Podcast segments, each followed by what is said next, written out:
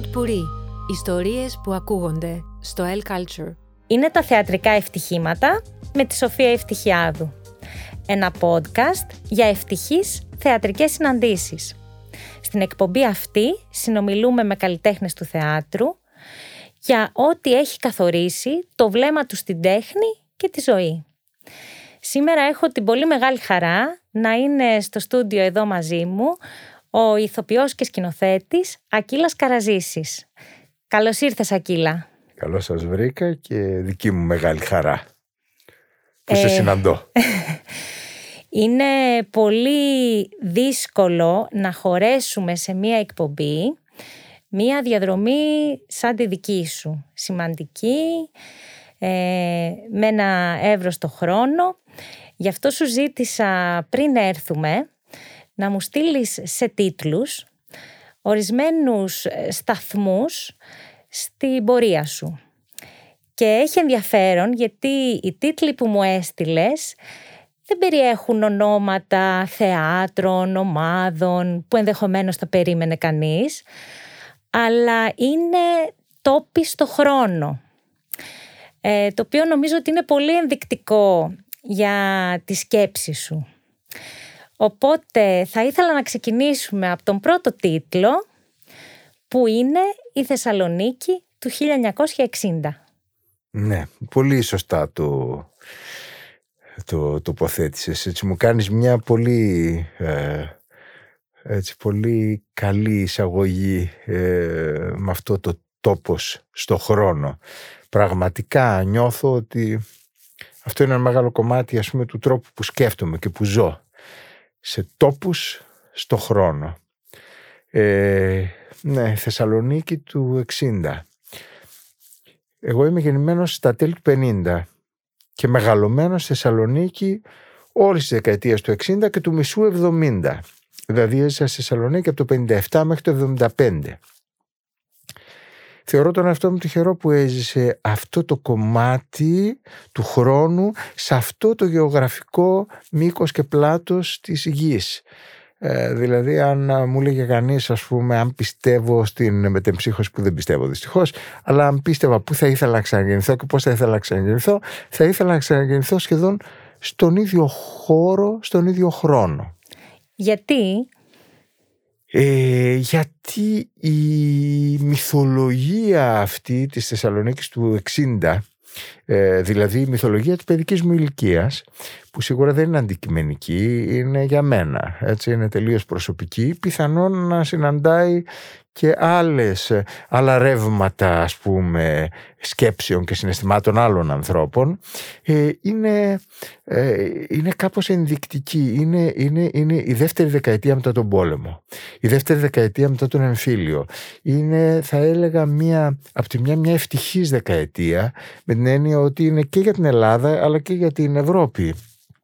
Ε, μια καλή δεκαετία, είναι μια δεκαετία που ε, αρχίζουν και φαίνονται τα αποτελέσματα του, του, πώς να πούμε, της αναδημιουργίας του πενήντα, της αναδημιουργίας mm-hmm. μετά τον πόλεμο. Απ' την άλλη όμως είναι και μια δεκαετία που αρχίζει και αμφισβητείται. Είναι ήδη γνωστή, ας πούμε, Ε, αυτή η δεκαετία της αμφισβήτησης, που την έζησα πάρα πολύ έντονα. Την έζησα βέβαια σε ένα περιβάλλον, δηλαδή πρέπει να πω από την μια ότι εγώ ζω σε ένα περιβάλλον στο κέντρο της Θεσσαλονίκης, μεσοαστικό, φωτεινό αρκετά, με τα μυστικά του, με τα τραύματά mm. του, με, με, με αλλά φωτεινό. Ε, πολύ σε αυτό οφειλόταν στους γονείς μου. Η μάνα μου από μια πιο σκοτεινή οικογένεια προερχόμενη, ο πατέρας μου από μια πιο φωτεινή. Ο πατέρας μου όμως ήταν και ζωγράφος mm. και είχε έτσι μια, είχε τη χειρονομία της τέχνης μέσα στην, στην παιδική μου ηλικία. Όλο όμως στοιχειοθετούσε κάτι, κάτι ε, το φως, ας πούμε, ε, στην οδό Μητροπόλεως που μεγάλωσα. Ε, mm. Θυμάμαι το φως τώρα, τα ποτέ έρχεται η Άνοιξη. Θυμάμαι το φως στην Αθήνα, γιατί είχα κάτι σχέση στην Αθήνα, που μένανε εκεί κοντά που μένω τώρα εγώ, ας πούμε. Κάπως η μοίρα τα φέρνει, ας πούμε, mm. και, και βλέπω πάλι αυτό το αθηναϊκό φως, το οποίο ήταν διαφορετικό από το θεσσαλονικιώτικο φως. Θυμάμαι το φως στην Άνοιξη, το, πριν το Πάσχα, πηγαίναμε πάντα στη Θάσο. Θυμάμαι την uh, κρεβατοκάμαρα των γονιών μου, δεν είναι και πολύ παλιά. ε, θυμάμαι πώς αρχίζει να εισβάλλει η μουσική μες στη ζωή μου και η λογοτεχνία. Δηλαδή η λογοτεχνία μέσω της βιβλιοθήκης. Η βιβλιοθήκη του πατέρα μου ήταν σε ένα, τα παλιά σπίτια τότε είχαν και ένα μεσαίο δωμάτιο σαν σαλόνι, και μέσα λοιπόν από μικρός ζούσα πάρα πολύ μέσα σε αυτό το, διαβάζοντας τα βιβλία του πατέρα μου. Δεν είχα καμία απαγόρευση στο τι θα διαβάσω, αν θα διαβάζω. Mm. Ήταν πολύ ελεύθερα. Ο πατέρας μου είχε μια όχι πολύ κλασική βιβλιοθήκη, αλλά μεγάλη. Είχε πολλά βιβλία τέχνης, τα οποία εγώ δεν τα διάβαζα, δεν με ενδιαφέραν, αλλά είχε πάρα πολλά μυθιστορήματα. Και τότε τα μυθιστορήματα ήταν και λίγο πιο μπερδεμένα, δηλαδή δεν ήταν. Δηλαδή έβρισκα, ας πούμε, θυμάμαι τίτλους, ας πούμε, που ήταν, ξέρω εγώ, αόρατος άνθρωπος, ή δεν ξέρω τι, δίπλα ήταν όμως mm. και κάποιος Ντοστογεύσκης με το έγκλημα και τιμωρία, ή Καζαντζάκης, ή ε, ο βασιλιάς πρέπει να πεθάνει, ή τόμοι του θεάτρου, θέατρο χίλια εννιακόσια πενήντα επτά, θέατρο χίλια εννιακόσια πενήντα έξι. Πράγματα που με έβαζαν σε ένα μυθολογικό κόσμο που τον διάβαζα είτε διαγώνια είτε εμβάθυνα. Είχα τα δικά μου παιδικά βιβλία, τον Καλίνικο, τον Πυρπολιτή, τον Βέρν, τον Βαριόμουνα, τον Ντίκενς, τον Λάτρεβα, mm.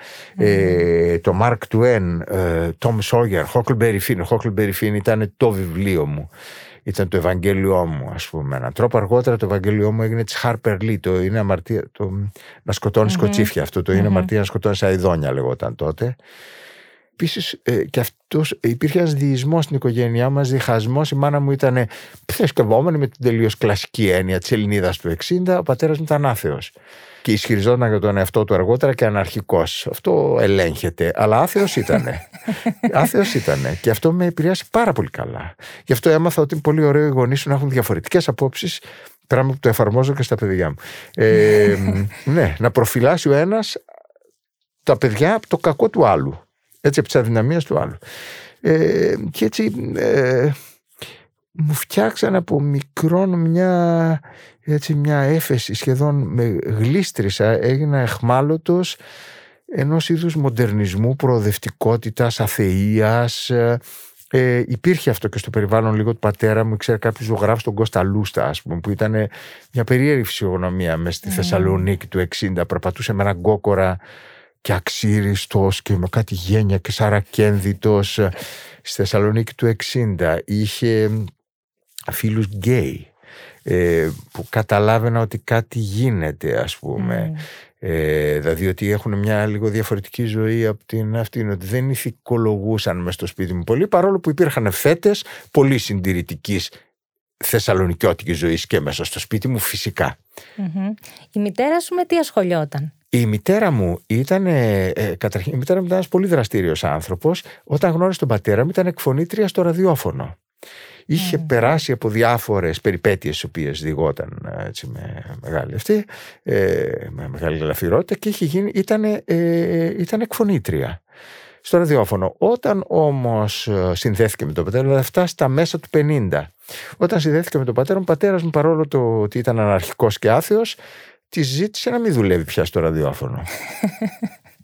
Και η μητέρα μου σταμάτησε να δουλεύει στο ραδιόφωνο. Επειδή όμως ήταν πολύ. Αυτός όταν γεννήθηκα, όταν γεννήθηκε και η αδελφή μου και λίγο μεγάλος, δηλαδή το ένομαι εγώ, ας πούμε, εννιά και η αδελφή μου, ξέρω εγώ, δύο, πόσο ήταν, σπούδασε γερμανική φιλολογία και έγινε δασκάλα γερμανικών. Άνοιξε δικό της φροντιστήριο και έγινε μια πολύ πετυχημένη επιχειρηματίας, και στο τέλος, ας πούμε, η μητέρα μου ε, ε, έφτιαχνε την οικονομική βάση στο σπίτι περισσότερο από τον mm-hmm. πατέρα μου αργότερα. Mm-hmm. Παραστάσεις σε σχέση με το θέατρο, μνήμες έχεις? Πήγαινες στο θέατρο? Ναι, ε, οι γονείς μου πηγαίναν στο θέατρο με έναν τρόπο έτσι κάπως τυπικό, μεσοαστικό, που ίσως τότε να μην ήταν και τόσο συνηθισμένος. Δηλαδή, δίπλα στο σπίτι μου, το σπίτι μου ήταν πολύ κοντά στην πλατεία Αριστοτέλους, στη Μητροπόλεως. Mm-hmm. Σχεδόν διαγωνίως απέναντι στον Ολύμπιον. Το γνωστό σινεμά που γίνεται τώρα mm-hmm. και η, ε, το, το φεστιβάλ και τα λοιπά, κινηματογράφο, ένα μέρος τουλάχιστον. Επάνω στο Ολύμπιον, στον τρίτο όροφο νομίζω, ήταν το θέατρο Χατζόκου. Στο θέατρο Χατζόκου, λοιπόν, ερχόταν κάθε χρόνο διάφορη αθηναϊκή θίαση, μεταξύ των οποίων πάντα και το θέατρο τέχνης. Mm. Έτσι λοιπόν θυμάμαι το πρόγραμμα του Φερνάντο Αραμπάλ, ε, νεκροταφείο αυτοκινήτων, όπου έπαιζε η Μάγια Λιμπροπούλου. Θυμάμαι το πρόγραμμα, εκεί δεν με πήρανε μαζί τους. Εκεί που με πήρανε μαζί τους όμως, και το θυμάμαι πολύ καλά, ήταν στην παράσταση, σε μια ιστορική παράσταση του Τέχνης, το Περιμένοντας τον Κοντό. Θυμάμαι δηλαδή κάποιες λίγες μνήμες που με παίρνουν στο θέατρο, ας πούμε, και είμαι εγώ εννιά, δέκα. Παιδικό θέατρο δεν θυμάμαι να έχω δει, όμως η κολλητή μου φίλη, η Αφρούλη Μπέρσου, την οποία οφείλω να μνημονεύσω, Θεσσαλονικιά, νηπιαγωγός εξαιρετική και ηθοποιός, ήμασταν πολύ φίλοι, ήταν η καλύτερη μου φίλη και είναι, mm. εξακολουθεί να είναι αδελφική μου φίλη, δύο χρόνια μεγαλύτερη μου. Αυτή λοιπόν, ξέρω εγώ, οκτώ και εγώ έξι, μου κόλλησε το, αυτή ήθελε να γίνει ηθοποιός, μου κόλλησε το μικρόβιο για το θέατρο. Αλήθεια. Ναι, το οποίο μετά με εγκατέλειψε το, αυτό το μικρόβιο και το ξαναβρήκα πολύ αργότερα. Όμως μου κόλλησε το μικρόβιο για το θέατρο και ε, ε, καταρχήν από το ξεκινήσαμε από τη φράση θέλω να γίνω ηθοποιός. Θέλω να γίνω ηθοποιός. Πού? Στο Hollywood. Θέλω να γίνω ηθοποιός στο Hollywood. Λάτρευα το σινεμά, έρχονταν ο παππούς μου και με έπαιρνε και με πήγαινε σινεμά. Ε, ήθελα να γίνω ηθοποιός, αλλά όχι επειδή έβλεπα αυτά στο σινεμά και θέλω να κάνω. Σε στο σινεμά ήταν σαν για μένα μια συνέχεια της λογοτεχνίας. Τροφοδοτούσε τη μυθοπλασία μου, mm. τη μυθοπλαστική μου σχεδόν, πώς να το πω, ήμουνα σαν, να το πω τελείως αγοραία, πρεζάκι της μυθοπλασίας. Και ακόμα είμαι. Δηλαδή έτσι ένα, είχα ανάγκη και έχω από αυτό πάρα πολύ. Ζω με αυτό, ζω με μια συνεχή σκέψη ε, μυθοπλαστική σχεδόν. Βλέπω τα πάντα, τα φτιάχνω σε διαλόγο ή φτιάχνω ή βγάζω, κάνω φανταστικές συζητήσεις. Τέλος πάντων, αυτά που mm. φαντάζομαι τα κάνουν, δεν ξέρω αν τα κάνει όλος ο κόσμος, πάντως εγώ τα κάνω. Πάντως ως ε, Θεσσαλονικιός και με όλα αυτά τα ερεθίσματα, γιατί ο πατέρας ζωγράφος, η σχέση με τη λογοτεχνία, τα θεατρικά ερεθίσματα, η Θεσσαλονίκη θεωρώ ότι έχει και σπουδαία λογοτεχνία. Α, βέβαια. Νομίζω δηλαδή ότι είναι η τέχνη. Αν έπρεπε να επιλέξω κι εγώ ως Θεσσαλονικιά, νομίζω ότι η λογοτεχνία της Θεσσαλονίκης έχει πολύ ιδιαίτερα δείγματα. Το γνώρισα αυτό λίγο αργότερα, γιατί αυτά δεν πολύ υπήρχαν στη βιβλιοθήκη του πατέρα μου. Τα γνώρισα από έναν φιλόλογό μου, τον Κρεμέτη. Ε, ήμουν σε ένα σχολείο γερμανικό, στο γερμανικό σχολείο. Αλήθεια λες, ναι. Ακύλα, τώρα ξέρεις ότι είχα και εγώ φιλόλογο τον Κρεμέτη? Σοβαρά? στο, στο, στο φροντιστήριο? Ναι, απίστευτο. Συγκινητικό. Ο Κρεμέτης αρκετά χρόνια πριν, γιατί σε περνάω πολλά χρόνια, στη δεκαετία μες στη Χούντα, mm. ε, μας μίλησε για τον φίλο του τον Ιωάννου.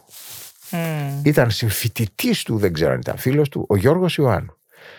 Μόλις είχε βγει, είχε βγει, μπορεί να είχε βγει και αρκετά χρόνια, η Σαρκοφάγος, ε, το Για ένα φιλότιμο και τα λοιπά, και πήρα τη Σαρκοφάγο κατευθείαν. Εκείνη την εποχή τυχαία, είμαι δεκατέσσερα, εκεί, δεκατρία δεκαπέντε, ε, τρίτη γυμνασίου, πρώτη, τρίτη γυμνασίου νομίζω, άντε πρώτη λυκείου, διαβάζω Ιωάννου και Βασιλικό. Mm. Θύματα ειρήνης, το Ζήτα, ε, το φίλο το πηγάδι, το αγγέλιασμα, πρώτα πρώτα, που είναι βαθιά σαλονικιώτικα με έναν τρόπο όλα, mm. ή βορειοελλαδίτικα ή σαλονικιώτικα, και με επηρεάζουν τρομερά. Ο Κρεμέτης, απροπό, και πρέπει να το πω αυτό, τη μέρα του Πολυτεχνείου, που εμείς ήμασταν πέμπτη γυμνασίου, δηλαδή δεύτερα λυκείου, Ε, πρέπει να πω ότι στο γερμανικό τότε παίρνανε οι δάσκαλοι οι Έλληνες, γιατί είχε Γερμανούς δασκάλους, και οι Γερμανοί δάσκαλοι ήταν όλοι σοσιαλδημοκράτες στην εποχή της Χούντας, mm. και οι Έλληνες ήταν όλοι αριστεροί που δεν του διοριζόντουσαν στο δημόσιο. Έτσι, απόδειξη, mm. ο Τρομβούκης, ο καθηγητής τριγωνομετρίας, με τη μεταπολίτευση έγινε πρόεδρος Σολμέ. Κατευθείαν, δεν ήταν συνδικαλιστής αριστερός, παροπλισμένος mm. τόσα χρόνια. Ένας mm. κύριος αξιοπρεπέστατος. Έγινε πρόεδρος Ολμέ κατευθείαν.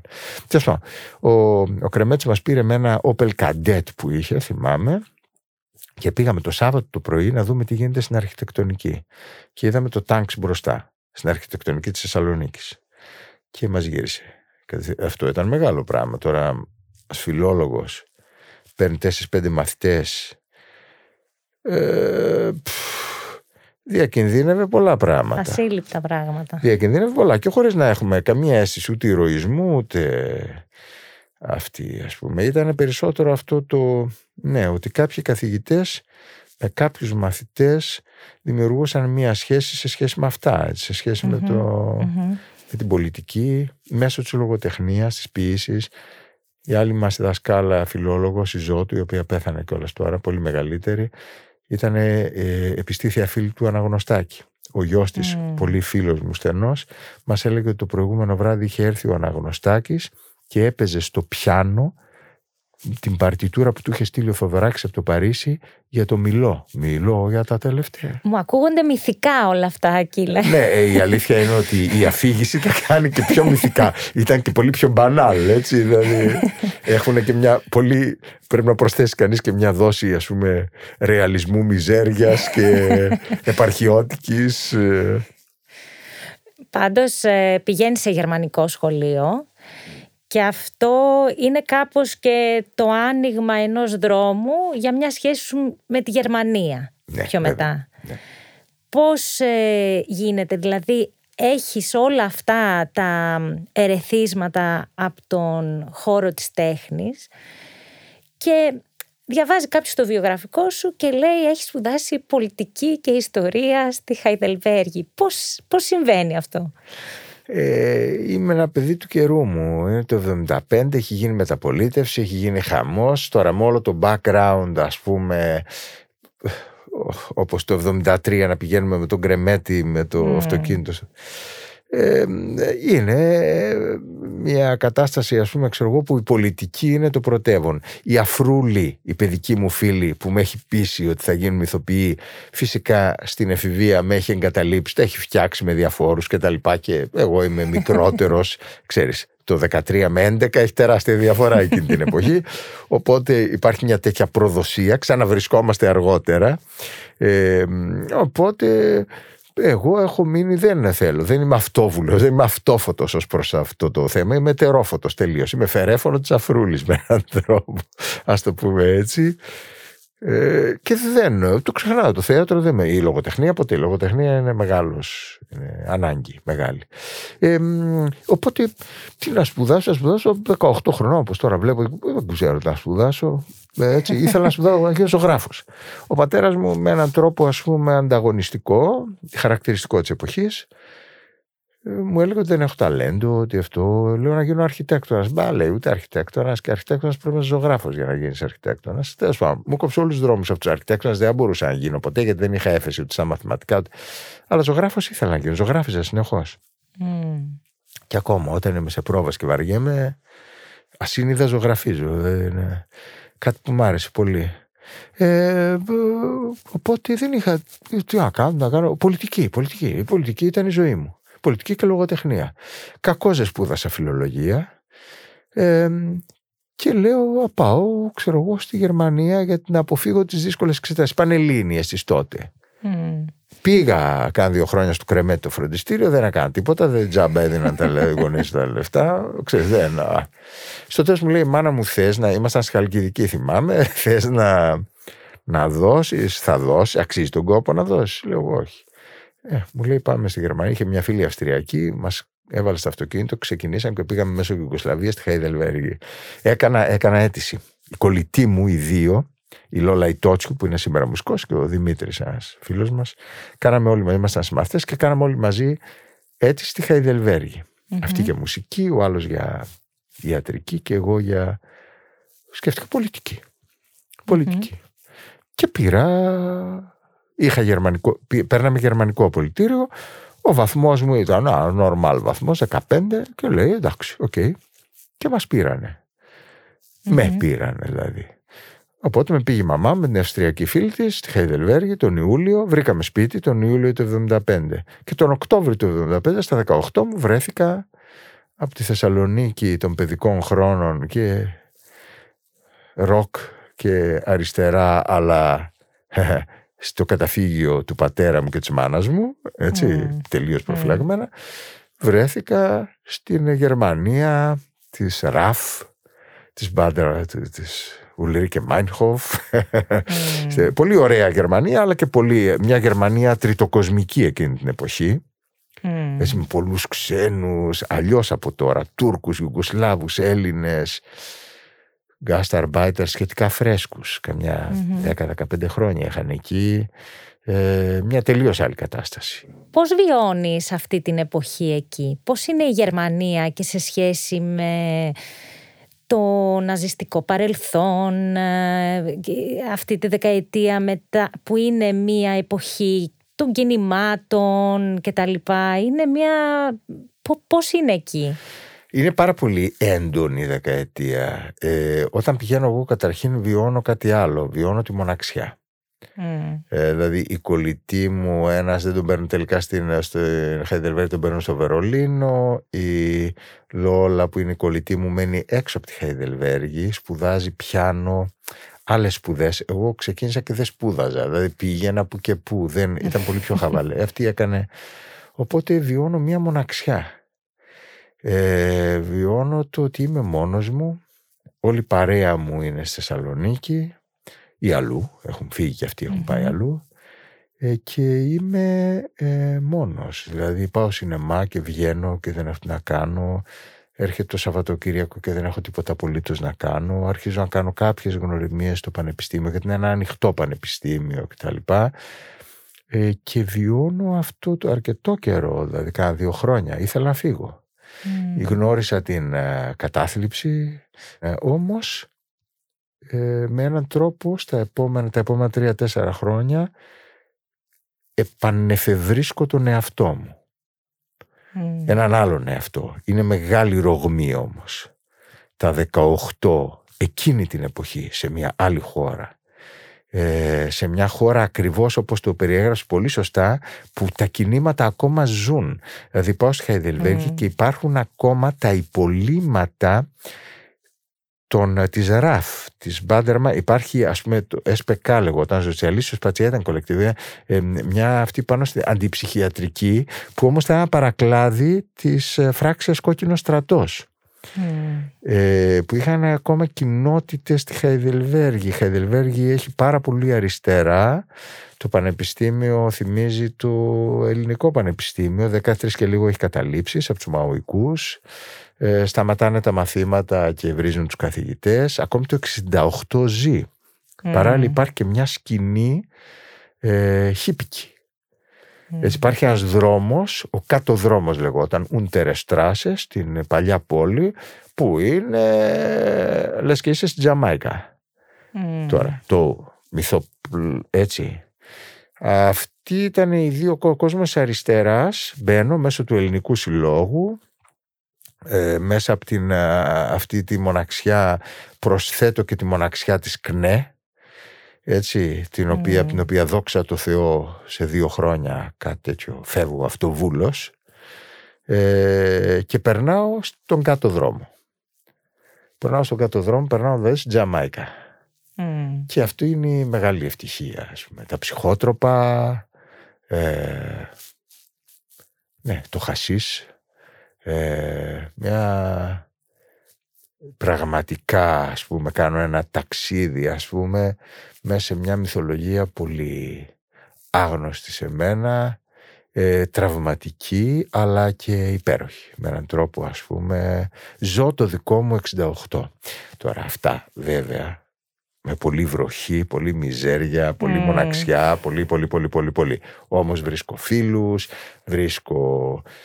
Ε, φτιάχνω μια σχέση, μπαίνω μέσα σε μια κοινότητα ελληνική εξαιρετικά ενδιαφέρουσα, που αποτελείται από υπολείμματα του εξήντα οκτώ, ε, πρώην γκάσταρμπάιτερ, όλοι όμως είναι επηρεασμένοι από την ανατολίτικη φιλοσοφία, όλοι καπνίζουν ε, mm. χασίς, αυτό είναι που τους συνδέει, όμως είναι μια, ε, μια κοινότητα Φιλοσο... Που, που, που συνυπάρχει ο φιλόσοφος, ο ψυχαναλυτής, ε, τον γκαρσόνι, ο εργάτης και ο νταβατζής.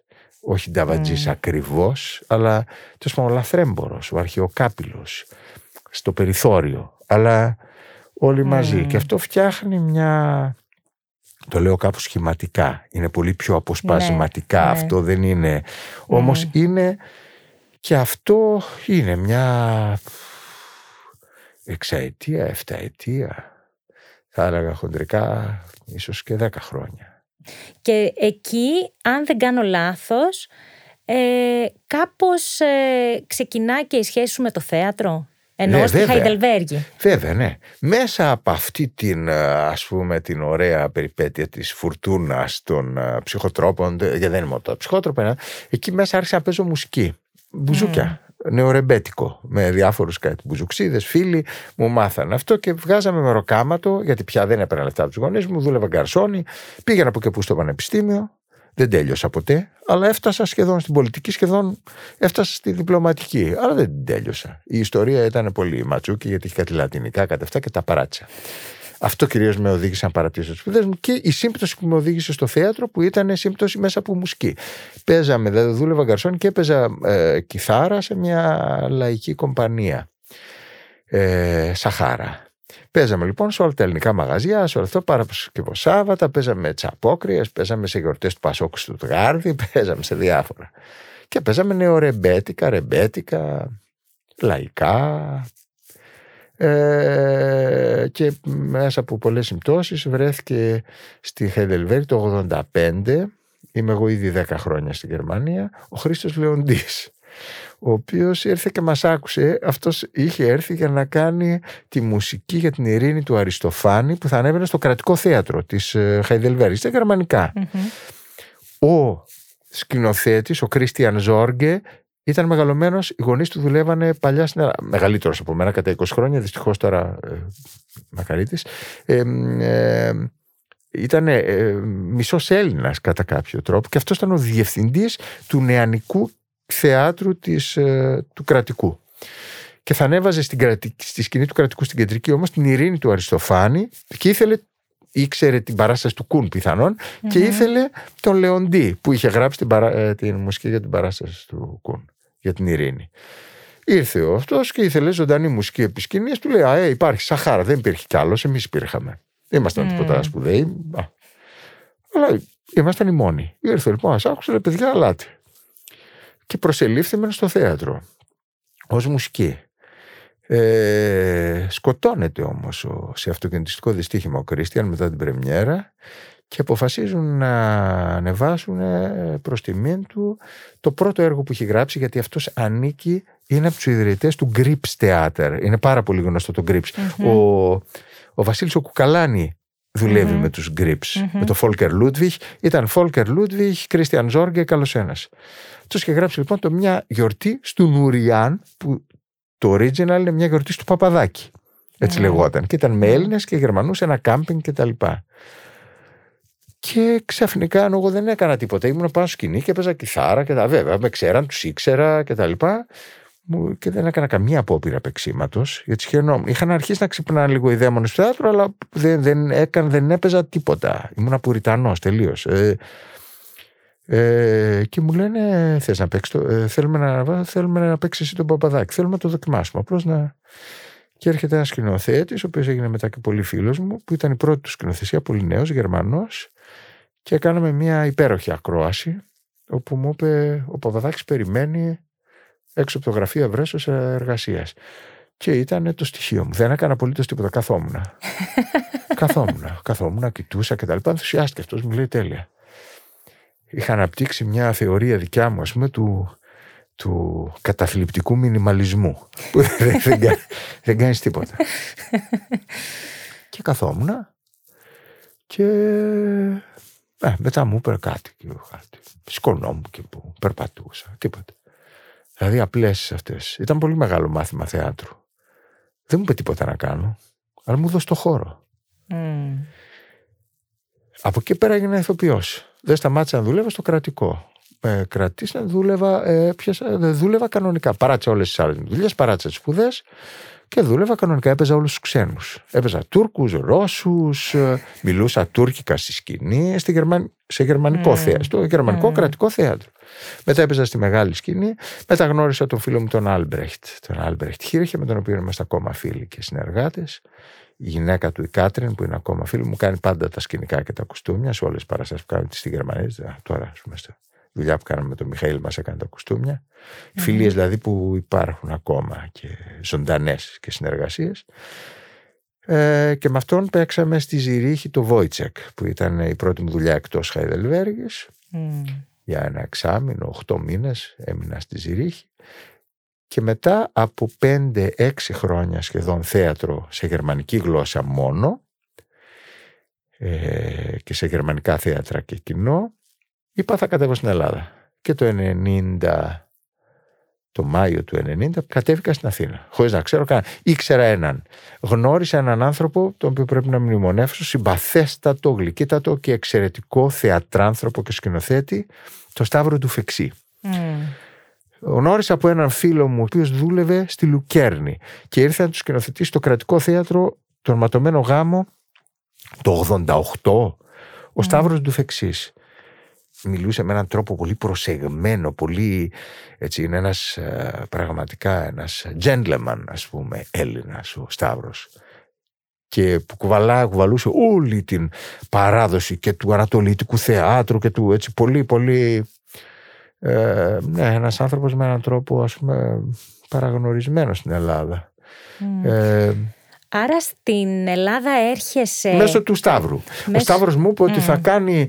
Μου λέει θα κάνω... Α, μου έκανε μια οντισιόν, πήγα στη Λουκέρνη, είδα την παράσταση, μου άρεσε πάρα πολύ και του έκανα και μια οντισιόν που έπαιζα αυτά που έπαιζα εκείνη την εποχή, το, την περιγραφή εικόνας του Μούλερ, κομμάτια από την περιγραφή εικόνας, και τον έπαιζα το Βόιτσεκ και του έκανα, ας πούμε, το, το, έπαιζα τον Λοχαγό μεταξύ άλλων ρόλων και του έκανα τη σκηνή του Ξυρίσματος, στα γερμανικά φυσικά. Αυτός ήταν γερμανοτραφής και ζεις χρόνια στη Γερμανία και μου λέει θα κάνω, μάλλον θα πάρω το θέατρο του Βόλου. Τότε ήταν η άνθηση των Διπεθέ. Mm.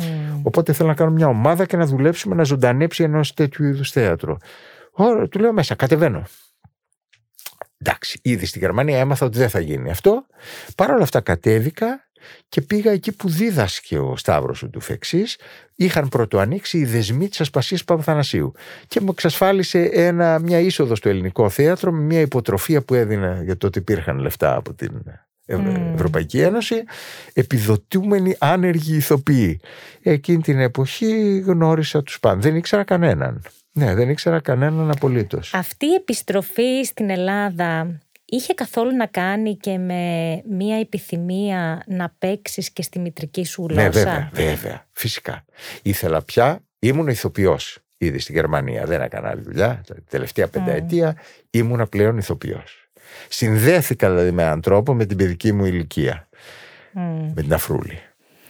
Και Ακύλλα, έχω την αίσθηση ότι δεν χωράς εύκολα σε πλαίσια, σχολές και τα λοιπά. Δηλαδή έχω την αίσθηση ότι μόνο με αυτόν τον τρόπο θα μπορούσες να ξεκινήσεις κάτι. Δηλαδή ε, η αίσθησή μου είναι ότι εμπειρικά και από συνεργάτες, ανθρώπους που σε εμπιστεύτηκαν και τους εμπιστεύτηκες, έτσι έχεις προχωρήσει. Ακριβώς, όπως το λες. Mm. Όπως το λες, δηλαδή πάρα πολλές φορές σκέφτηκα ότι αν έμενα στην Ελλάδα, Φερρυπίν, δεν γινόμουν ποτέ ηθοποιός. Mm. Ποτέ. Όταν έρχεσαι στην Αθήνα, ε, γνωρίζεις, τότε γνωρίζεις και τον Μιχαήλ Μαρμαρινό ή το πιο μετά? Τον Μιχαήλ τον γνωρίζω. Όταν έρχω, δηλαδή, ήρθα Μάιο στην Ελλάδα, ε, έμενα, εγώ είχα παιδικούς φίλους Αθηναίους, δύο, mm-hmm. τον Θοδωρή και τον Κωνσταντίνο. Ο Θοδωρής και ο Κωνσταντίνος λοιπόν ήταν πρώτα ξαδέλφια της Αμαλίας Μουτούση. Μου λέγαν πάντα εξαδελφούλα μας είναι ηθοποιός και εξαδελφούλα μας είναι ηθοποιός. Όταν ήμουν λοιπόν φαντάρος μια εποχή στην Ελλάδα που είχα έρθει για κάποιους μήνες, με πήγαν και σε μια παράσταση που ήταν στο στούντιο Ηλίσια, ο πρώτος Στρίμπερκ που είχαν κάνει. Mm. Που έπαιζε η Αμαλία, ήταν γύρω-γύρω τα καθήματα, ήταν εντάξει. Δεν κατάλαβα τίποτα, αλλά μου άρεσε πάρα πολύ. Έτσι, mm. αυτό που γινόταν, ήμουν ήδη, έπαιζα κι εγώ. Οπότε είχε ενδιαφέρον, έτσι μ' άρεσε. Ε, δεν τη γνώρισα την Αμαλία, γιατί ήμασταν κεντροπαλοί, ξέρω, φύγαμε. Λοιπόν, τον uh, Μιχαήλ και την Αμαλία τους γνωρίζω τελείως οικογενειακά. Δε, σε ένα τραπέζι η μαμά τους, εγώ έμενα, με φιλοξενούσαν αυτοί, δεν είχα σπίτι. Mm. Όταν ήρθα, έμενα πάνω από τους γονείς τους. Οι γονείς τους ήταν η μαμά τους, είναι, είναι, ζει ακόμα η γυναίκα, είναι η θεία της Αμαλίας, είναι αδελφή του μπαμπά της. και μου λέει έλα το βράδυ να φάμε, θα είναι και μια η ανιψούδα μου. Και ήταν η Ριέτα.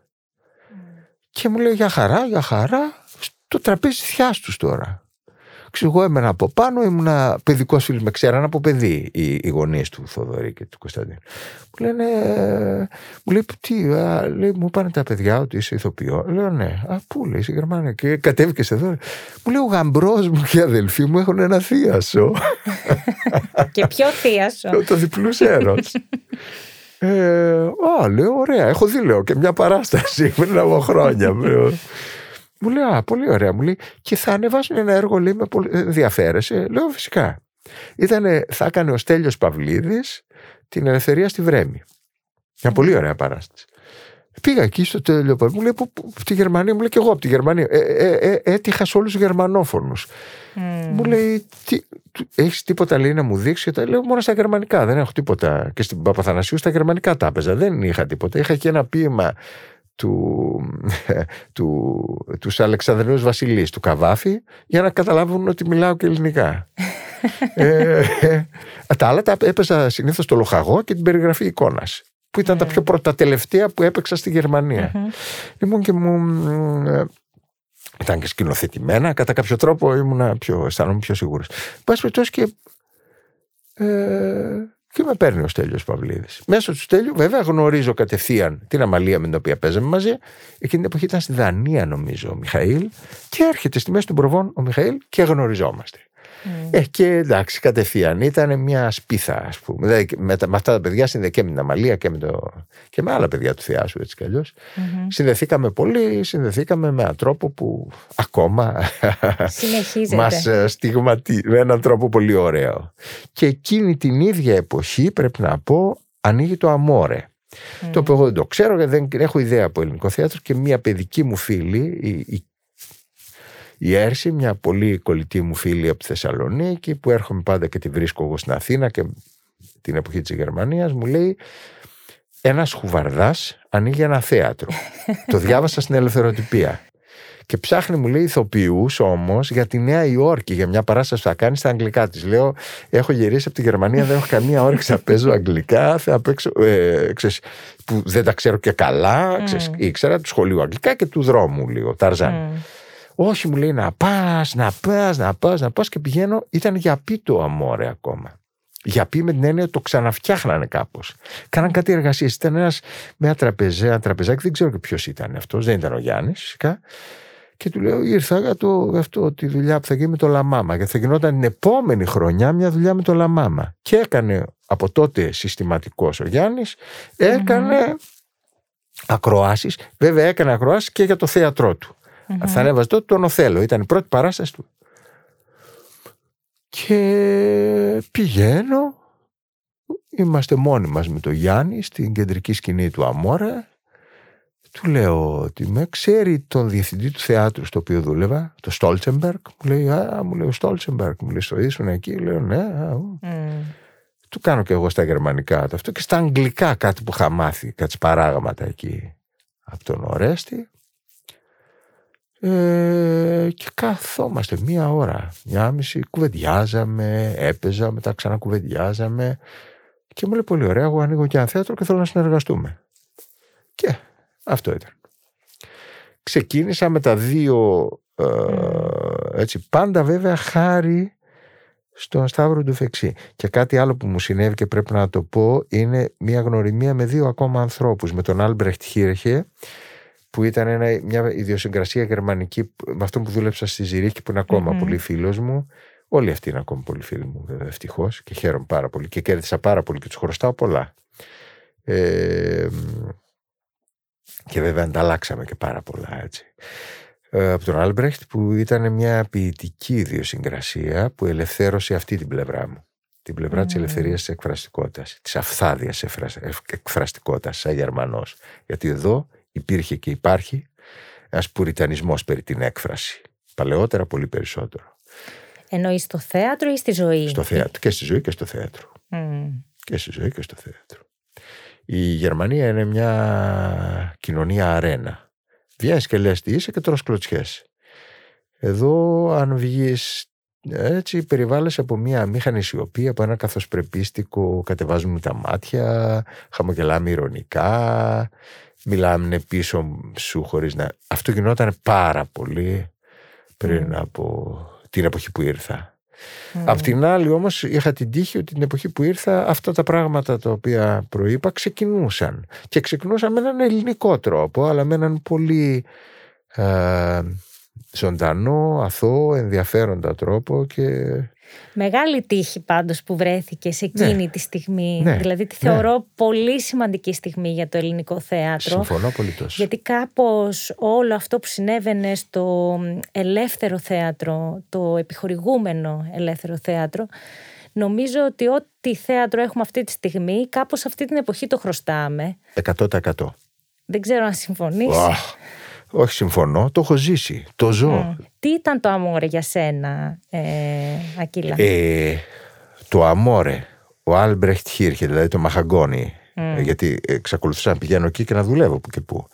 Και το τωρινό θυσίον, δηλαδή το τότο διπλού σε αερονάδιο, mm-hmm. ο Μιχαήλ, ε, ενώθηκαν πολλές φορές αυτά. Δηλαδή στο αμόρε έπαιξα με τον Μιχαήλ, στη Ζουρούλας mm-hmm. Πατεράκη, το, στη μοναξιά μου, τον Κάμπον με Βαμβάκη. Mm-hmm. Ε, με τον Μιχαήλ όμως, ο Μιχαήλ και ο Άλμπρεχτ γνωρίστηκαν και κάναμε μια υπέροχη παράσταση το χίλια εννιακόσια ενενήντα πέντε, το Αλτουσέρ Ροκ, το οποίο το παίξαμε και στο Μήλο της Θεσσαλονίκης. Το παίζαμε mm-hmm. εδώ, το παίζαμε κάτω στο υπόγειο του Ηλίσια, που ήταν κυρίως Γερμανοί, εγώ και ο Γιώργος Κακανάκης και ο Μιχαήλ mm-hmm. και το κάναμε και tour σε όλη την Ευρώπη.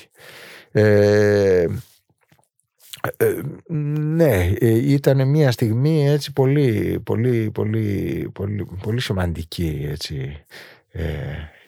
Σας θυμάμαι, είναι η πρώτη φορά νομίζω που σε έχω δει να παίζεις, ήταν στη μοναξιά των Γκάμπων με Βαμβάκη. Τις Ζουρούλες, ναι, ναι. Που για μένα ήταν, τότε κιόλας ήμουνα είκοσι χρονών κάπου, μόλις είχα μπει στο τμήμα θεάτρου και κάπως ψάχναμε... Ποια είναι αυτά τα περίεργα θέατρα στην Αθήνα που κάτι συμβαίνει. Και ξαφνικά βλέπω, βλέπω αυτή την παράσταση που θυμάμαι έτσι κάτι κυκλωτικές κινήσεις που κάνατε. Γύρω από ένα βαρέλι, γύρω από ένα που, βαρέλι που κάπνιζε. Που κάπνιζε και αυτό το κείμενο και έλεγα τι, τι είδα. Δηλαδή μου ασκούσε μια φοβερή γοητεία αυτό που έβλεπα χωρίς να μπορώ να εξηγήσω γιατί ακριβώς μου ασκεί αυτή τη γοητεία. Ε, και νομίζω ότι με τον Μιχαήλ φαινόταν, δηλαδή ότι είχατε μία επικοινωνία που ε, είχε και κάτι πνευματικό, το οποίο ναι. δεν το βλέπεις πολύ συχνά στη σκηνή. Νομίζω ότι αυ, αυτό το χαρακτηριστικό θα ξεχώριζα.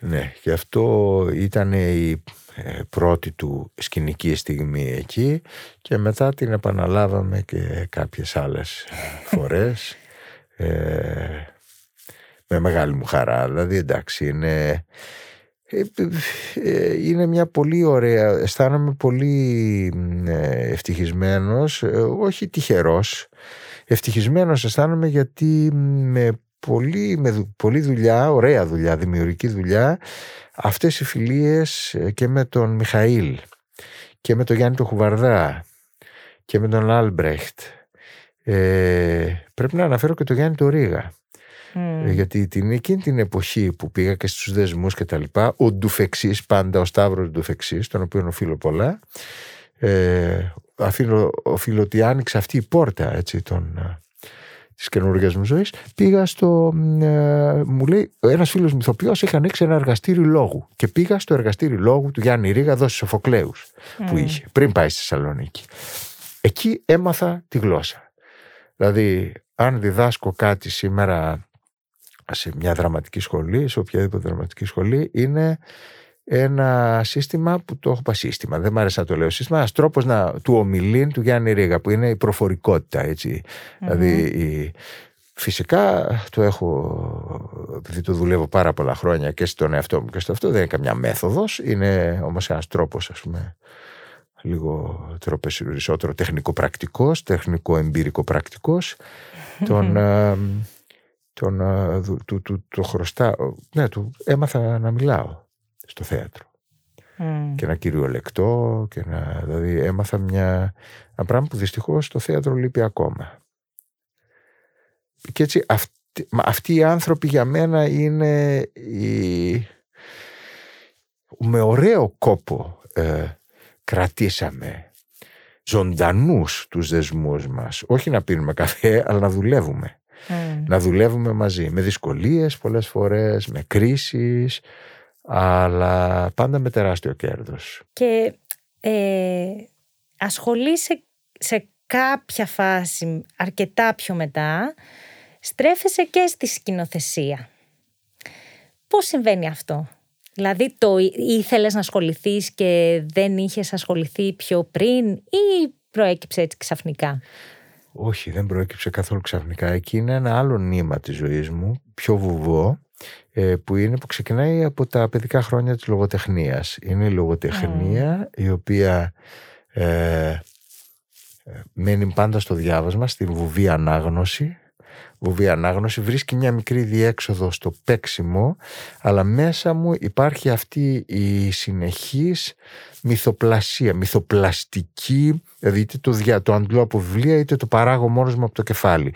Ξέχασα να πω ότι στη Χαϊδελβέργη εκείνα τα χρόνια του Χασίς έγραφα πάρα πολύ, έγραφα ποίηματα mm. και εξακολουθώ πάντα να γράφω. Ε, ε, ε, ε, α, θεωρούσα τον εαυτό μου ποιητή με έναν τρόπο. Οπότε στο θέατρο μπήκα σαν ποιητής. Mm. Με, με την ταυτότητα του ποιητή. Δηλαδή, εγώ είμαι ποιητής. Του σνόμπαρα και λίγο. Mm. Ε, τους θεωρούσα λίγο αφελείς, λίγο αυτούς κτλ. Και, και πρέπει να πω ότι τώρα αρχίζω να συναντώ. Ε, πάντα υπήρχε για μένα δραματουργικά. Ε, είχα ένα σνομπισμό. Σαν επειδή έχω διαβάσει, επειδή διαβάζω με μανία λογοτεχνία, επειδή η δραματουργία πολλές φορές στο θέατρο μου φαινόταν απλοϊκή, αφελής και δυστυχώς και ακόμα αρκετές φορές μου φαίνεται αφε... όχι μόνο όταν βλέπω, πολύ λιγότερο όταν, όταν, όταν δουλεύω, όταν, mm. ε, όταν παίζω σαν ηθοποιός. Αυτό λοιπόν, επειδή εξακολουθούσα να γράφω, ε, ναι, ήθελα πια να κάνω προπαγάνδα της ιδέας μου ή τον τρόπο μου ή προπαγάνδα, να, να δω να υλοποιείται ο τρόπος μου, να, να δώσω χώρο και στον υπόλοιπο κόσμο μου, mm-hmm. που ήταν ο κόσμος της δημιουργίας μυθοπλασίας, όχι να μετέχω σαν ηθοποιός, mm-hmm. δεν μου φτάνε και δεν μου φτάνει πια καθόλου, αλλά να δημιουργώ έναν κόσμο μέσα στον οποίο να μπαίνω και εγώ μέσα. Ε, το ξεκίνησα αυτό γράφοντας mm. και Άρα... σκηνοθετώντας. Έτσι, δηλαδή έγραψα ένα έργο, το πήγα στο κουβαρδάκι και το, το, μου είπε ωραία, ανέβασε το στις δοκιμές. Έβαλα και τους κολλητούς μου φίλους, mm-hmm. τη Μαρία Σκουλά, τότε γυναίκα μου και τώρα επίσης επιστήθεια φίλη μου και πάντα δουλεύουμε μαζί, τη Μαρία την Πανουριά, τον Κωνσταντίνο τον Αβαρικιώτη, την αδελφή μου, την κολλητή μου φίλη την Αφρούλη, την κουβάλισα από την... Ποιο έργο ήταν αυτό? Ήταν το Περιπέτεια στην πόλη και την εξοχή. Και στην εξο... mm. Περιπέτεια στην πόλη και την εξοχή που το έγραψα ε, το δύο χιλιάδες τρία-τέσσερα, την εποχή, την χρονιά που γεννήθηκε η κόρη μου και καθόμουν στο σπίτι και τη φύλαγα. Δούλευε η Μαρία και εγώ φύλαγα την κόρη μου και το βράδυ έγραφα το... αυτό το έργο. Άρα, Ακύλλα, θεωρείς τον εαυτό σου πιο πολύ ηθοποιό, σκηνοθέτη ή ποιητή που μου είπες, συγγραφέα? Ε, κοίτα, ε, ηθοποιός είμαι με την έννοια ότι τα περισσότερα χρόνια της ζωής μου έχω κάνει αυτή τη δουλειά. Δηλαδή αυτή τη δουλειά την ξέρω καλύτερα από όλες τις άλλες. Mm.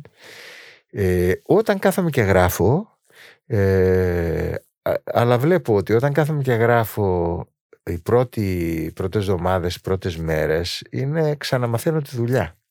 Mm. Δεν είναι δηλαδή, κάνω μεγάλα διαλύματα στο γράψιμο. Οπότε δεν έχω τη χειρονομία. Τώρα πάω να παίξω σαν ηθοποιός. Φυσικά μπορώ να παίξω κακά, μπορώ να παίξω. Όμως τη δουλειά την ξέρω. Δηλαδή, mm. ξέρεις, σαν το τζαγκάρι. Δηλαδή ξέρω να καρφώνω το παπούτσι. Ενώ στο γράψιμο... Ε, ε, πρε, κα, πετάω δύο-τρία πρώτα παπούτσια. Mm. Έτσι. Στη σκηνοθεσία πρέπει να πω αυτό χαίρομαι κιόλας. Ε, εκεί κάθε φορά βυθίζομαι σε ένα κενό που αυτό είναι πολύ ενδιαφέρον. Δηλαδή mm. ε, εκεί μπαίνουν πολλές σκέψεις, ας πούμε. Μπαίνουν σκέψεις τι είναι θέατρο, τι είναι αναπαράσταση, αξίζει τον κόπο η αναπαράσταση. Είμαι ένας άνθρωπος, μάλλον ε, θα χαρακτήριζα τον εαυτό μου με την άποψη του, ε, βάζοντας πάνω όμως και κάτω τον υπότιτλο εραστής, εχθρός του θεάτρου, εχθρός παύλα εραστής με μικρά γράμματα του θεάτρου, αλλά εχθρός. Γιατί το λες αυτό, πώς το εννοείς? Δεν το θεωρώ πάντα αυτονόητο. Το θε... Δεν το θεώρησα ποτέ αυτονόητο το θέατρο. Δεν είναι ότι το θέατρο για μένα μπορεί να είναι μια μαγική στιγμή, μια αυτή. Δεν είναι όμως. Ε... Δεν είμαι σαν τους παπάδες της ιερατικής σχολής, οι οποίοι θεωρούν αυτονόητο ότι υπάρχει μια εκκλησία, υπάρχει ο Θεός, υπάρχει. Εγώ συνεχώς το αμφισβητώ αυτό το πράγμα, όχι mm. από, από μανία αμφισβήτησης, αλλά γιατί υπάρχει ένα τεράστιο γιατί. Γιατί αναπαράσταση. Mm. Ιδίως όταν βλέπω ότι η αναπαράσταση είναι μια αφελής, ε, mm. ατελής και αφελής αντιγραφή ε, μιας πραγματικότητας, ότι περιέχει απαράδεκτα πολύ διδακτισμό, ότι περιέχει απερά, απαράδεκ, δηλαδή ότι, ότι, ότι οι δραματουργίες συνήθως στο θέατρο είναι μονοσήμαντες, mm. διεπίπεδες, ποτέ πολυεπίπεδες όπως η ζωή. Έχεις πει, Ακύλα, το είχα διαβάσει σε μια συνέντευξή σου, ότι σε κάθε δουλειά σου, σχεδόν σε κάθε δουλειά σου, ε, με κάποιο τρόπο αντιμετωπίζεις και τον πατέρα σου. Και ήθελα λίγο να σε ρωτήσω γι' αυτό, σε σχέση και με τη δραματουργία που συζητάμε. Ναι. Ε, ο ο Παπαγιώργης έχει πει την καλύτερη φράση για αυτό το πράγμα, ότι στα, από τα σαράντα και πέρα φοράς τον πατέρα κατάσαρκα. Είναι μια συγκλονιστική φράση, νομίζω απαντάει. Ε, να πω όμως εγώ πιο φολκλωρικά ότι στις πρώτες μου παραστάσεις στη Γερμανία ήταν η εποχή, συμπέσανε με την εποχή, την εποχή ας πούμε του, πριν από την εποχή του θεάτρου, την εποχή του χασίς. Ε, φορούσα τα ρούχα του πατέρα μου. Φορούσα, θυμάμαι, ο πατέρας μου ήταν ένας κομψός άνθρωπος ε, και τα παλιά του σακάκια και τα λοιπά τα έπαιρνα. Ήταν κάτι σακάκια πολύ ιδιαίτερα, έτσι, πολύ αυτά. Είχα ένα σακάκι το οποίο λιωμένο το χάρισα σε ένα Γερμανό φίλο μου, ο οποίος με παρακαλούσε σχεδόν γονατιστός να το χαρίσω. Και αυτό είχε περάσει πάνω μου καμιά δεκαετία και καμιά δεκαετία, εικοσαετία και στον πατέρα μου τους ώμους. Mm. Είχα επίσης ένα εκδρομικό του μπέζ της βρεμένης άμμου. Ε, mm. Κοτλέ, έτσι εκδρομικό όμως, που το φαντάζεται κανείς με, έτσι, με, με, με γερά παπούτσια, ας πούμε, για εκδρομές του εξήντα στην Χαλκιδική την τότε, την σχεδόν πρωτόγονη Χαλκιδική. Ε, ε, είχα ένα παλτό του.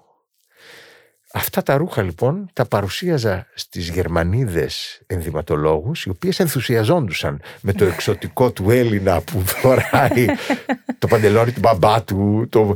Και τα είχα φορέσει, όχι το σακάκι, γιατί τότε είχε ήδη είχαν περάσει, με, είχε πνεύσει τα λίστια, με το, το, το παντελόνι. Αυτό είχα παίξει τρεις ρόλους στη Γερμανία. Με το, το, το παλτό του πατέρα μου επίσης. Μετά αργότερα και άλλα ρούχα τα οποία ξεχνάω. Έπαιζα δηλαδή με έναν τρόπο, με ένα στοιχείο του πατέρα μου πάντα. Ε, τα πρώτα χρόνια mm. και αργότερα. Ε, τώρα όλο και περισσότερο, τώρα μπορώ να σου πω ότι σχεδόν τώρα που κάνω γυμναστική και αδυνατίζω, ο πατέρας μου ήταν ένας πολύ αδύνατος άνθρωπος, mm. το σώμα μου παίρνει στάσεις που έπαιρνε ο πατέρας μου. Μου θυμίζει τον πατέρα μου με ενοχλητικό τρόπο σε κάποια πράγματα. Ε, ίσως αυτή η άρνησή του να με δεχτεί ως καλλιτέχνη mm. όταν είμαι παιδί, και αυτός ο παιδικός από μεριάς του ανταγωνισμός απέναντί μου, ε, ναι, να μου δημιούργησε ένα μεγάλο κομμάτι, ας πούμε.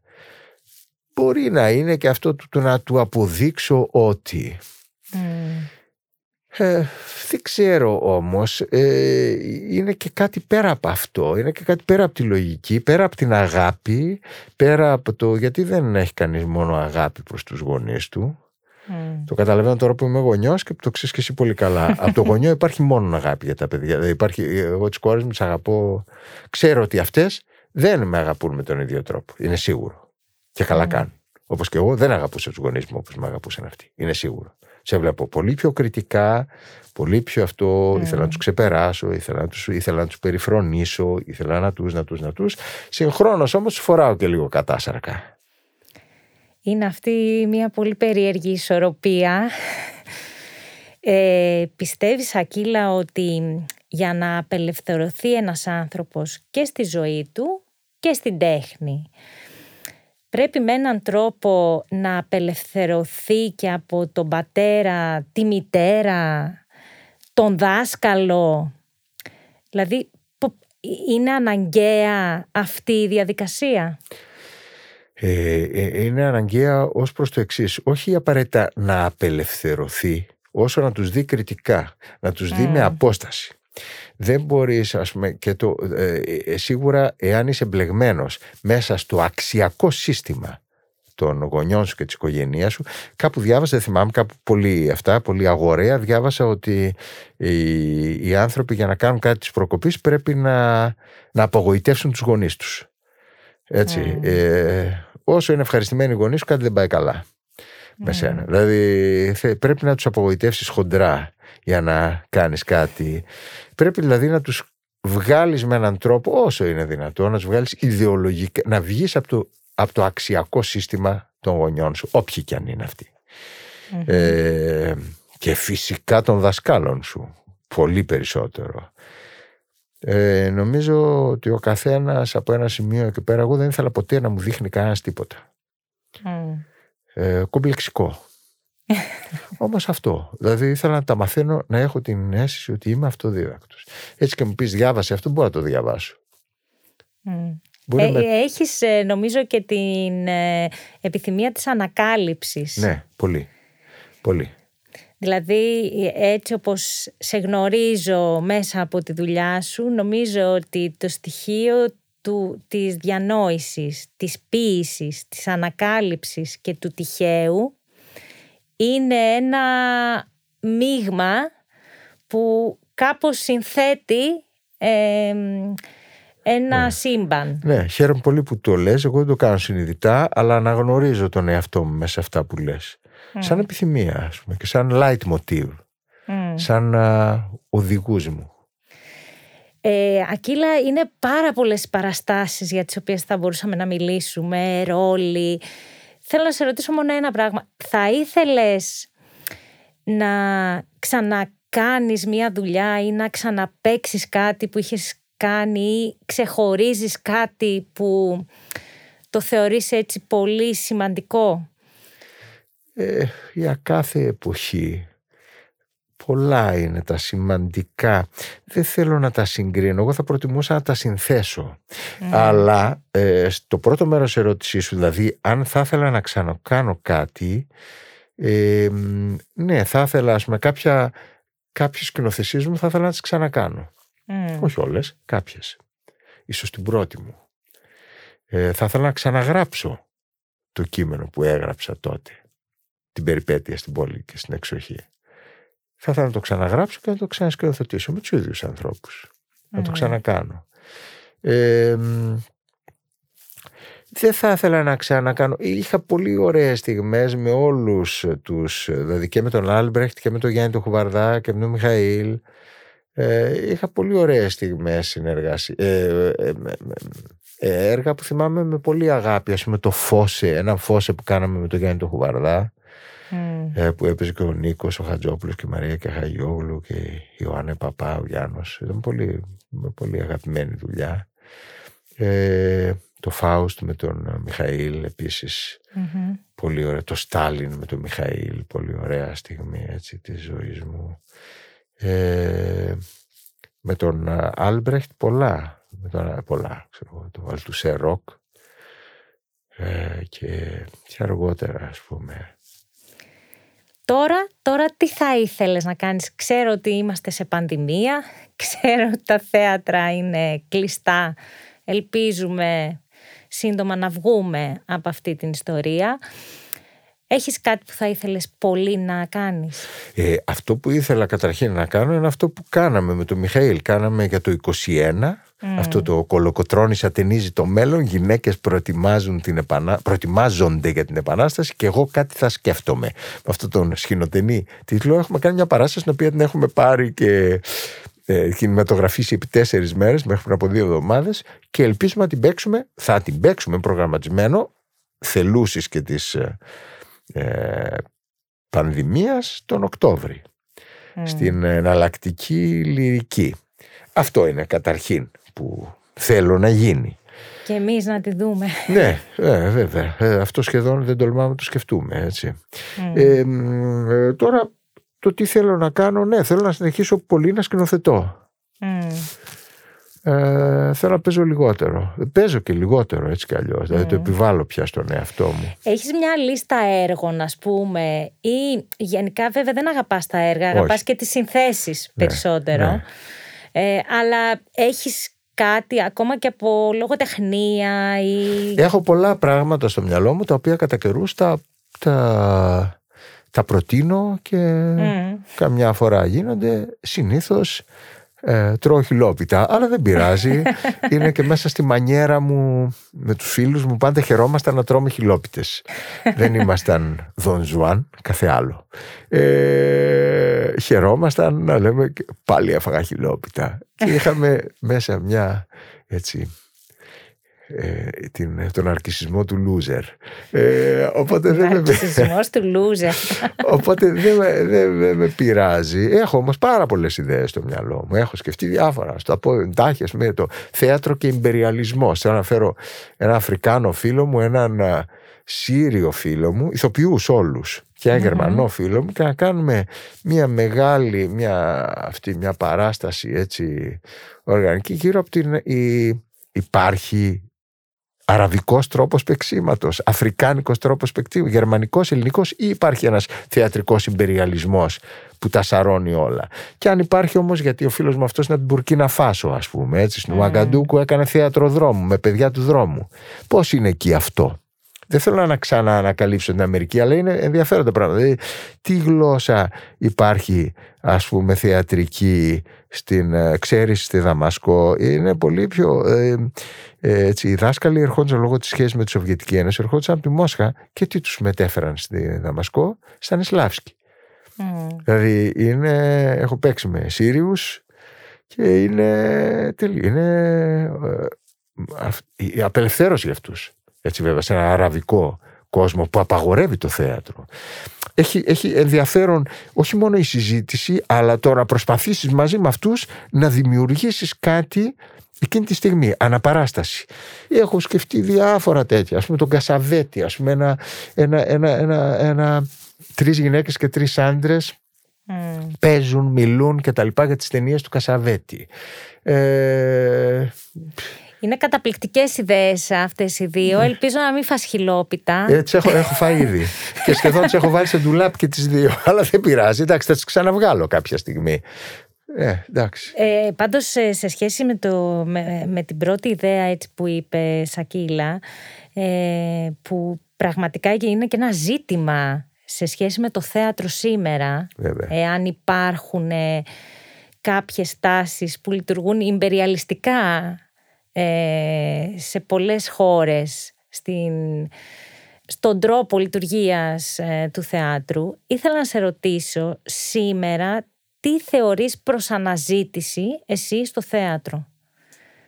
ε, Σε ευχαριστώ πολύ για αυτή την ερώτηση, γιατί είναι πολύ βασική και είναι πολύ κέρια σήμερα. Με την πανδημία έγινε mm. κάτι πολύ ορατό. Mm. Ξαφνικά όλοι αναρωτούν, από τη μια λένε μας λείπει το θέατρο, η ανάσα του θεάτρου και όλα αυτά. Και από την άλλη αναρωτιούνται, είναι αναγκαίο το θέατρο? Ε, πρέπει να πω ότι για μένα, εγώ, εγώ πιστεύω ότι το θέατρο βρίσκεται σε μια τεράστια κρίση. Όχι σήμερα, εδώ και πάρα πολλά χρόνια. Η αναπαράσταση πια δεν λειτουργεί. Δεν λειτουργεί, είναι αφελής. Είναι σε μια κοινωνία πολύ πιο πολύπλοκη, είναι κάτι τελείως μονοδιάστατο. Δεν παρασταίνει σήμερα τίποτα. Δεν είναι, δεν είναι ούτε τελετή, ούτε ψυχοδραματική αναπαράσταση. Δεν είναι τίποτα. Πιστεύω, απ' την άλλη όμως βλέπει κανείς ότι όλο και περισσότεροι άνθρωποι θέλουν να εκφραστούν οι ίδιοι. Η κοινωνία χειραφετείται. και μέσω των γονιών και μέσω των σχολείων και μέσω του Facebook. Χειραφετείται εκφραστικά. Καλά, κακά δεν έχει σημασία. Γι' αυτό και βλέπουμε αυτούς τους αριθμούς να θέλουν, παράλληλα με την κρίση των κλασικών επαγγελμάτων που mm-hmm. ήταν στην εποχή που θα γίνεις αρχιτέκτονος, σήμερα γίνεις αρχιτέκτονος, μπορεί να πεινάς. Καλύτερα μπορεί να, να είσαι ηθοποιός. Ε, οπότε, ή σχεδόν τα ίδια καμιά φορά, έτσι, σίγουρα. Λοιπόν, ε, εκεί δημιουργείται ένα πρόβλημα. Δεν βλέπεις, χίλια εκατό παιδιά δώσανε, ας πούμε, φέτος το εθνικό. χίλια εκατό. Πάρα πολλά κορίτσια, έτσι. Βλέπεις ότι οι γυναίκες, που είναι η ομάδα, α, η πιο ενδιαφέρουσα ομάδα για μένα, ε, κοινωνική σήμερα, είναι, αλλάζει ταυτότητά της. Αλλάζει ταυτότητά της και τρέχουνε σοριδών. Από τη γιόγκα μέχρι τις ε, ψυχοδραματικές συναντήσεις, τις αυτές και τα λοιπά, το ψάξεις τον εαυτό σου, βρες τον εαυτό σου και τα λοιπά. Αυτό δημιουργεί, αυτά όλα οδηγούν με έναν τρόπο και στο θέατρο. Mm. Όταν πηγαίνουν στο θέατρο όμως και βλέπουν Ibsen, ε, θεωρούν τον εαυτό τους υποχρεωμένο να πούν ότι α, ενδιαφέρον, και δεν ξαναπάνε, ή εν πάση περιπτώσει και να πάνε είναι σαν να μην πηγαίνουν. Γιατί δεν γίνεται, δεν τελείται κάποια, ε, δεν γίνεται κάποιο οργανικό, κα, κα, κα, δεν δημιουργείται τίποτα οργανικό. Ε, και εκεί νομίζω ότι πρέπει να υπάρξει μια τεράστια αλλαγή. Πρέπει να αλλάξει το θέατρο, όχι μόνο τη θεματολογία του, όχι μόνο τον τρόπο του, αλλά και τον τρόπο λειτουργίας του. Mm. Ε, πιστεύω το θέατρο πρέπει να είναι σήμερα κάτι σαν εκκλησία, όχι χωρίς την ιερότητα. Είναι ένας χώρος, τι είναι το πιο ενδιαφέρον? Να πας να βλέπεις να γίνεται πρόβα. Mm. Να μπαίνει ο κόσμος ελεύθερα, όπως πάει να ανάψει ένα κεράκι. Ίσως με κάποιο τρόπο να συμμετέχει σε κάποιες φάσεις κιόλας. Δεν σημαίνει όμως συμμετοχικό θε, ελάτε όλοι μαζί και χορέψτε. Όχι. Μπορεί mm. να συμμετέχει και σαν, με τη γνώμη του, σαν δραματουργός. Μπορεί και όχι, γιατί μπορεί να είναι αφελέστεροι των αλωνών που έχουν ασχοληθεί. Με έναν τρόπο, δεν ξέρω. Ξαφνικά να τραγουδάνε όλοι μαζί ένα τραγούδι. Αλλά να υπάρχουν, θα βρεθούν τρόποι. Δηλαδή να μπαινοβγαίνει ο κόσμος ελεύθερα. Χωρίς να κόβει εισιτήρια, χωρίς να πηγαίνει εκεί για να δει μία ε, δραματουργία ολοκληρωμένη με αρχή, μέση και τέλος, να φύγει από, την κατανα, από τον καταναγκασμό, ας πούμε, της σχολικής δραματουργίας, ας πούμε, αυτής της σχολικής δραματουργίας, ότι τι θέλει να πει, τι θέλω να πω με αυτό, έχεις ανάγκη να πεις και όλες τις βλακίες, ας πούμε, όλες τις ανασταλτικές, τις ευνουχιστικές ανοησίες. Νομίζω ότι όταν το θέατρο ελευθερωθεί από αυτό και βρει έναν τρόπο πολύ πιο ανοιχτό να αγκαλιάσει mm. την εκφραστικότητα. Τώρα μιλώ όπως μιλούσαν οι αριστεροί για την αριστερά, ότι πρέπει η αριστερά να εκμεταλλευτεί αυτό το... Πιστεύω όμως ότι το θέατρο μόνο έτσι έχει... Ε, θα έχει μια λειτουργία ζωντανή ε, και οργανική. Είναι προς αναζήτηση, έτσι δεν είναι... Mm. Και αυτό που λέω εγώ μπορεί να, είναι, να ακούγονται αφελή, και είναι αφελή, το ξέρω. Διότι... Δεν μπορείς να σχεδιάσεις τα πάντα, ε, πρέπει να τα ζήσεις. Και όταν τα ζεις η εμπειρία βρίσκει λύσεις. Mm. Αλλά νομίζω ότι μόνον έτσι, μια πολύ ανοιχτή δραματουργία. Και μια πολύ ανοιχτή διαδικασία περιγράφεις. Ακριβώς. Και Ακριβώς. μια πολύ ανοιχτή εμπειρία. Ακριβώς. Δηλαδή να αλλάξει η εμπειρία. Αυτό που περιγράφεις, νομίζω, αν υπάρχει ένα είδος θεάτρου που είναι πιο κοντά, είναι το αρχαίο ελληνικό θέατρο. Ακριβώς, ακριβώς, ακριβώς. Χτες ε, που αρχίσαμε πρόβες με την Αργυρό Τυχιώτη στους Βατράχους και που, mm-hmm. που, μια πολύ ωραία ομάδα, πολύ, ένας ε, άνθρωπος που τον αγαπώ πολύ και που παίζει εκεί, ο Ευθύμης ο Θεού, που είναι αρχαιολόγος mm-hmm. και ηθοποιός, εξαιρετικός και δραματουργός πολύ καλός, είπε ότι αυτός ο χορός των μισθών, σε αυτό το χορό των μισθών, κάτι μου άνοιξε στους Βατράχους τώρα. Οι άνθρωποι που το βλέπανε, βλέπαν τον εαυτό τους, γιατί βλέπαν τον εαυτό τους να πηγαίνει στα Ελευσίνια μυστήρια, να προχωράει, mm. να κάνει, είναι, είναι αυτή. Mm. Πότε γίνεται αυτό εδώ? Αυτό αρχίζει και γίνεται εδώ μόνο όταν, ας πούμε, αρχίζεις και φαντάζεις, αχ, με τον Όσβαλτ έχω περίπου τα ίδια, αχ, και εγώ είχα τέτοια προβλήματα, ή ξέρω το ξαδελφάκι μου είχε τέτοια προβλήματα. Ε, δεν γίνεται μια φτηνή ψυχολογική ταύτιση και δεν γίνεται μια ομαδική, μαζική ταύτιση τέτοια, τέτοιου είδους. Mm. Ότι βλέπω τον κοινωνικό μου εαυτό στο θέατρο και δεν χρειάζεται να βλέπω τον εαυτό μου όπως τον έχω ζήσει, αλλά όπως θα ήθελα να τον ζήσω. Mm. Φερρυπίν, ας πούμε, ε, Ευμενίδες. Ε, για μένα ε, δεν μου αρέσει το έργο. Όμως η, η δομή αυτή δικάζονται, δικάζεται μια άποψη. Είναι πολιτικό ζήτημα, είναι ζήτημα δημοκρατίας. Αυτό, αυτό το κάνει λίγο Μίλο Ράου στην mm. Ευρώπη, mm. γιατί mm. δουλεύω με τον Μίλο Ράου, mm-hmm. δεν δουλεύω σε τέτοιο έργο, δουλεύω σε παραπλήση όμως. Αυτό είναι μια, μια δομή αναγκαία. Αυτό για μένα είναι πολιτικό θέατρο. Όχι να ασχολείται με πολιτικά. Η δομή του ίδια mm. να, ανακαλ... να δημιουργεί πολιτικές λειτουργίες. Αλλά βέβαια αυτά όλα μπορούν να γίνουν, ναι, αυτά μπορούν να γίνουν σε ένα τελείως, σε ένα άνοιγμα ε, και της δραματουργίας και της φόρμας του θέατρου, δηλαδή του τρόπου του θέατρου. Και σε αυτά πρέπει βέβαια να. Αυτά δεν θα τα κάνει κανένας παραγωγός. Αυτά μόνο ένα σοσιαλδημοκρατικό κράτος μπορεί να τα κάνει. Και λέω σοσιαλδημοκρατικό γιατί μπορεί και η χριστιανοδημοκρατία στη Γερμανία να έχει γίνει πια σοσιαλδημοκρατική. Έτσι, δηλαδή ένα κράτος κοινωνικό. Mm-hmm. Ακριβώς, δεν γίνονται αλλιώς. Όχι. Γιατί η αλήθεια είναι ότι και εγώ, σαν δραματολόγος, που είναι η βασική μου ιδιότητα, πολλές φορές ε, σκοντάφτουμε σε. Πώς να το πω, σε φόρμες καρμπών ή και σαν θεατής όταν πηγαίνω να δω μια παράσταση που λες πώς είναι δυνατόν κάτι να θεωρείται πειραματικό ή ερευνητικό όταν τη δομή του, αν είσαι φανατικός θεατρόφιλος, την ξέρεις. Ξέρεις τι θα πας να δεις, ας πούμε. Ακριβώς. Μπορεί να μην ξέρεις τι ακριβώς θα ακούσεις, ποιος, τι... Αλλά νομίζω ότι έχει χαθεί λίγο ε, το απρόβλεπτο, μια βουτιά σε κάτι που δεν το γνωρίζεις, αλλά μπορεί μια να φας τα μούτρα σου και μια άλλη να οδηγήσει σε ένα δρόμο. Νομίζω ότι αυτό είναι ένα ζητούμενο. Απολύτως. Για το Απολύτως. Ελληνικό θέατρο και αυτή τη στιγμή. Όχι μόνο για και το, όχι μόνο, για το, και διεθνώς, καθόλου, γιατί, και διεθνώς. Γιατί και από, τη, και από την ευρωπαϊκή σκηνή μας έχει έρθει. Ακριβώς, και το, ναι. στο γερμανικό θέατρο είναι ζητούμενο και ναι. παντού. Δεν είναι... Ναι. Ε, ε, ε, ακριβώς αυτό το πράγμα. Εξής τι αναρωτιόμουν, ας πούμε, τι ήταν το διαφορετικό στα πρώτα χρόνια το, του Αμόρε. Ας πούμε οι πρεμιέρες ήταν συμβάντα. Mm. Ανεβάζει, κάνει πρεμιέρα ο Κατσούρμπος. Κάνει πρεμιέρα η Αντιγόνη. Κάνει πρεμιέρα το Ρίτε Αντένε Φως. Λέω τώρα παραστάσεις του Βογατζίας. Μη κάνει πρεμιέρα στον. Ένα σώρο πρεμιέρες, ας πούμε, στο. Ε, η αρρώστια της Νιώτης στο Αμόρε. Κάνει mm. πρεμιέρα, ας πούμε, με τη Μύδια, ο Μαρμαρέ. Και μια αρκετά μεγάλη ομάδα ανθρώπων πήγαινε από θέατρο σε θέατρο και. Ε, οι ίδιοι άνθρωποι ήμασταν και τότε.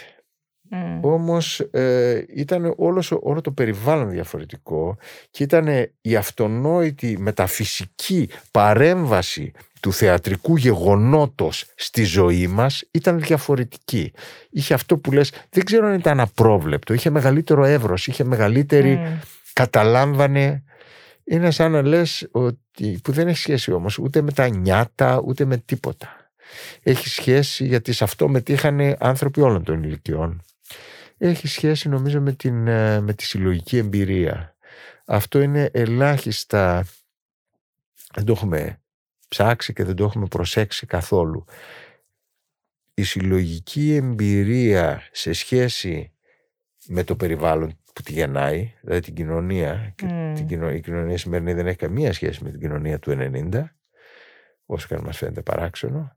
Ε, και η, η, η, η παρέμβαση που δημιουργεί το θεατρικό γεγονός, δηλαδή η γλώσσα που χρησιμοποιεί, ο τρόπος που χρησιμοποιεί, τότε αρκούσανε ίσως τα συμβατικά ή ήτανε, έπνεαν τα λίσθια τα συμβατικά μέσα του θεάτρου, ακόμα επιδρούσαν σαν φάρμακο, ενώ τώρα πια πραγματικά τώρα αναρωτιέμαι όταν λένε να έρθει να μας δει το κοινό με το κοινό μας. Εγώ πάρα πολλές φορές έχω σκεφτεί, γιατί να έρθει κοινό σε μια παράσταση? Τι προσθέτει η παράσταση, το θέατρο? Αυτό πρέπει να το πω. Το θέατρο είναι ζωντανό σαν κύτταρο. Πού? Στην πρόβα. Mm. Όταν είναι ζωντανό. Αλλά πολύ συχνά είναι ζωντανό. Από την επιθυμία των ανθρώπων, από την αυτή. Γι' αυτό λέω να γίνει σαν εκκλησία και να έρχεται ο κόσμος. Αυτό να βλέπει. Σε αυτό να μετέχει. Δεν ξέρω με τι τρόπο.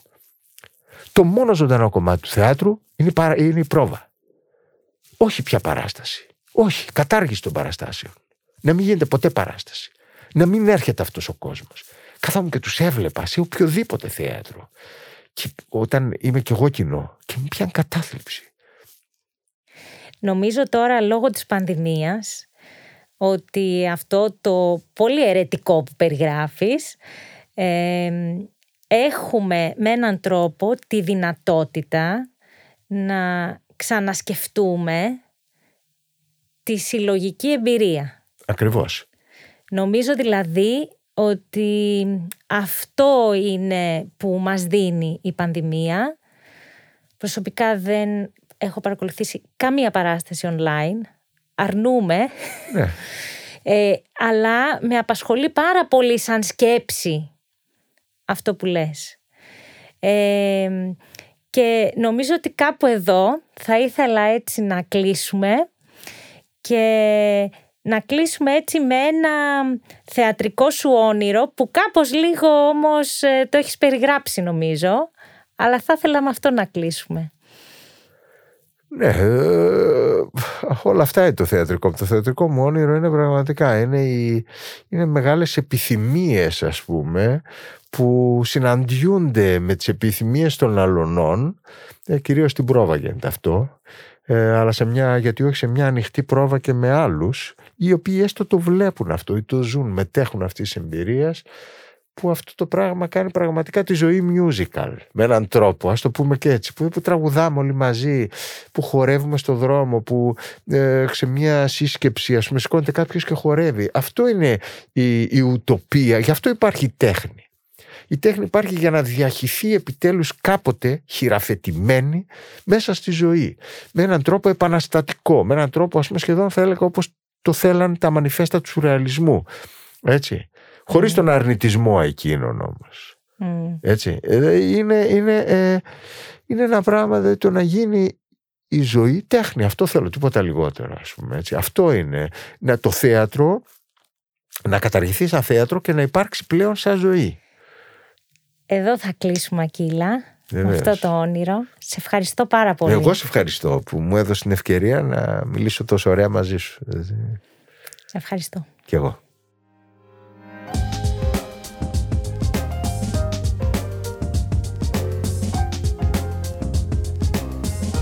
Pod Pourri. Ιστορίες που ακούγονται στο El Culture.